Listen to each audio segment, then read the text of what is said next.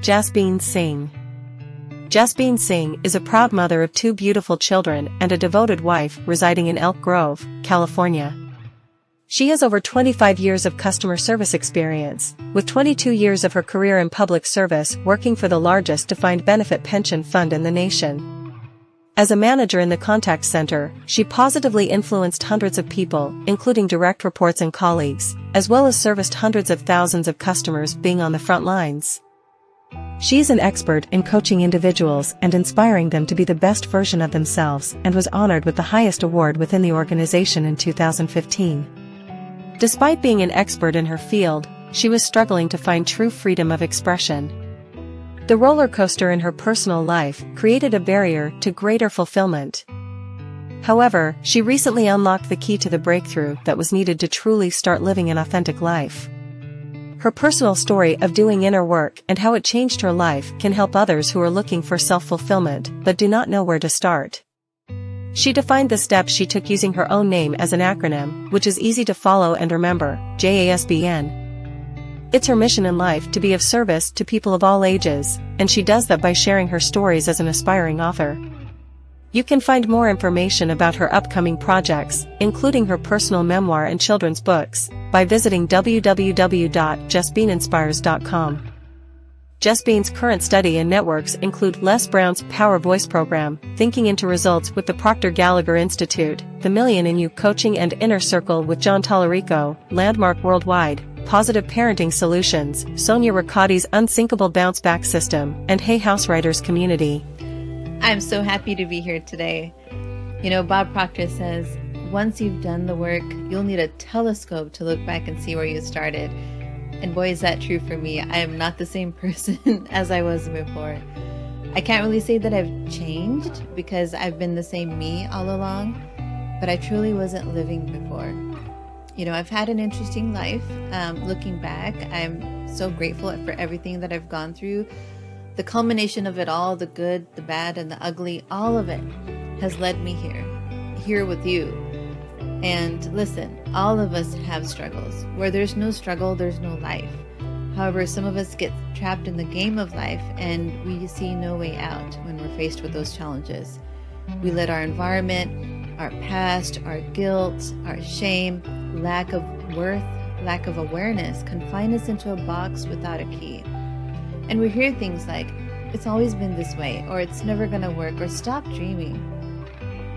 Let me tell you a little bit about my past. So, my parents, um, you know, they're hardworking immigrants. They came from the Fiji Islands when mom was, um, well, mom came from the Fiji Islands when she was six years old, and dad came when he was 23, and mom was 18 when they had their arranged marriage.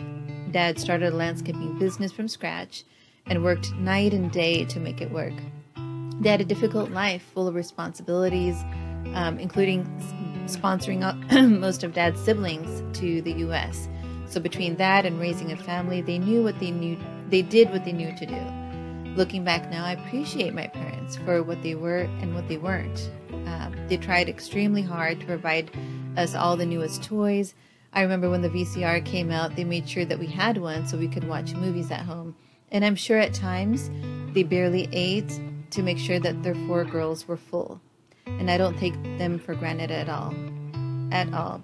Sure, you know, living in America, you know, you hear about camping and you get excited. And sure, we never went camping or I never had any girl time uh, with my mom. But it's not like they didn't want to. You know, there were cultural obligations bills to pay, and of course, uh, as four girls, we were growing up so fast.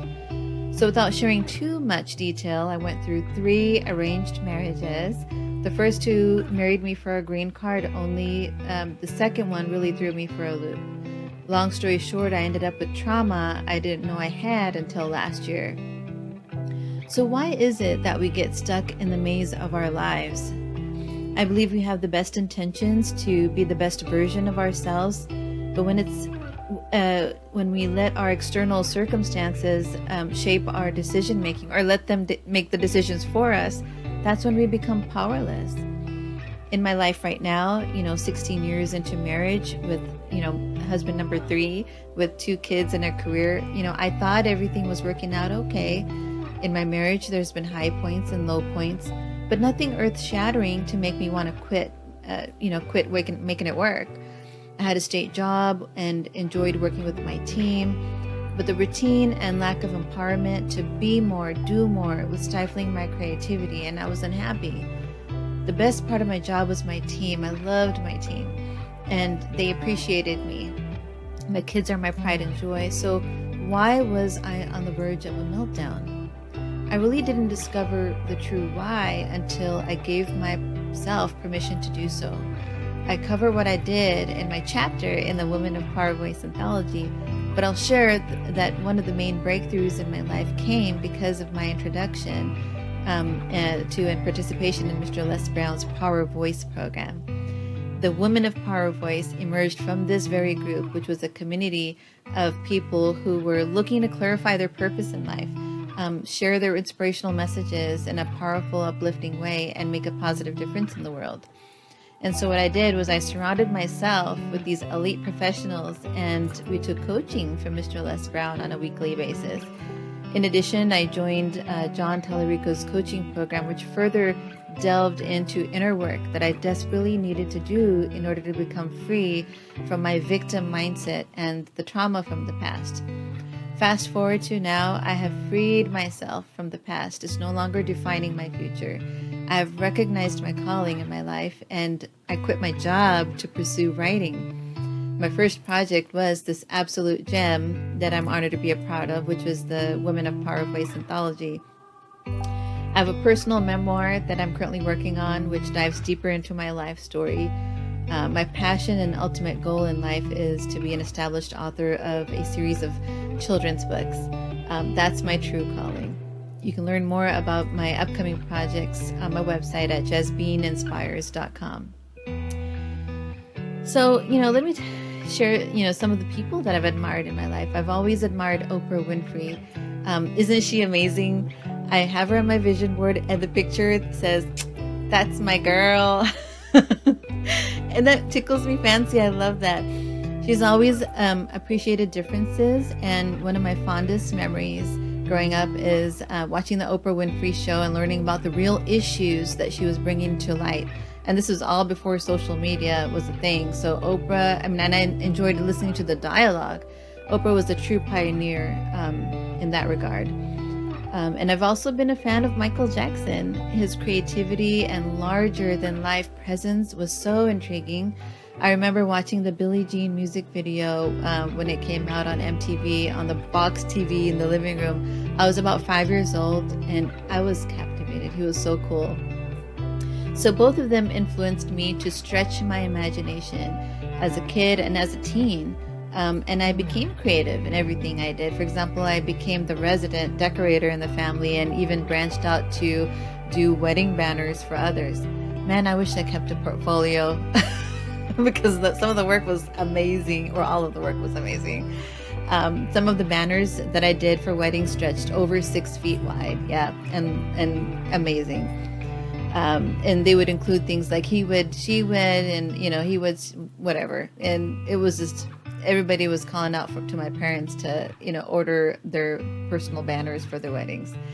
So these were huge productions. Um, and I also showed creativity at work. Um, I would say I was the resident marketing guru, the go to for flyers, for office celebrations, and things like that. And at home, you know, I would make up bedtime stories for the kids when they were little. So, going back to my past briefly, my creativity was locked in a box to an extent when I went through the ordeal of the arranged marriages. I could physically feel a part of me had shut down. Kind of like, you know, lights in a building after hours, that, that lights shut down. That's what happened to me. My spark had disappeared and I just started living. But that's no way to live. Looking back now, I became a spectator in my own life. I wasn't truly living. And I was yeah I was going through the motion you know and I, when you look at the photos I, I look happy but I, I was just a, a, puppet living a life and I wasn't truly authentic. I was trying to please others you know just try to belong or just get by. I've come to realize that um, you can breathe life back into your life and you can become free from the baggage that you've been carrying around you have to give yourself permission to be you um, the you that you are and the you that you aren't. I wasn't listening, uh, you know, I, I didn't give myself permission until now. You know, I was listening to Joyce Myers preaching, um, and the topic had something to do with improving, you know, our lives and our the conditions of our lives, and not being happy with who you are, right?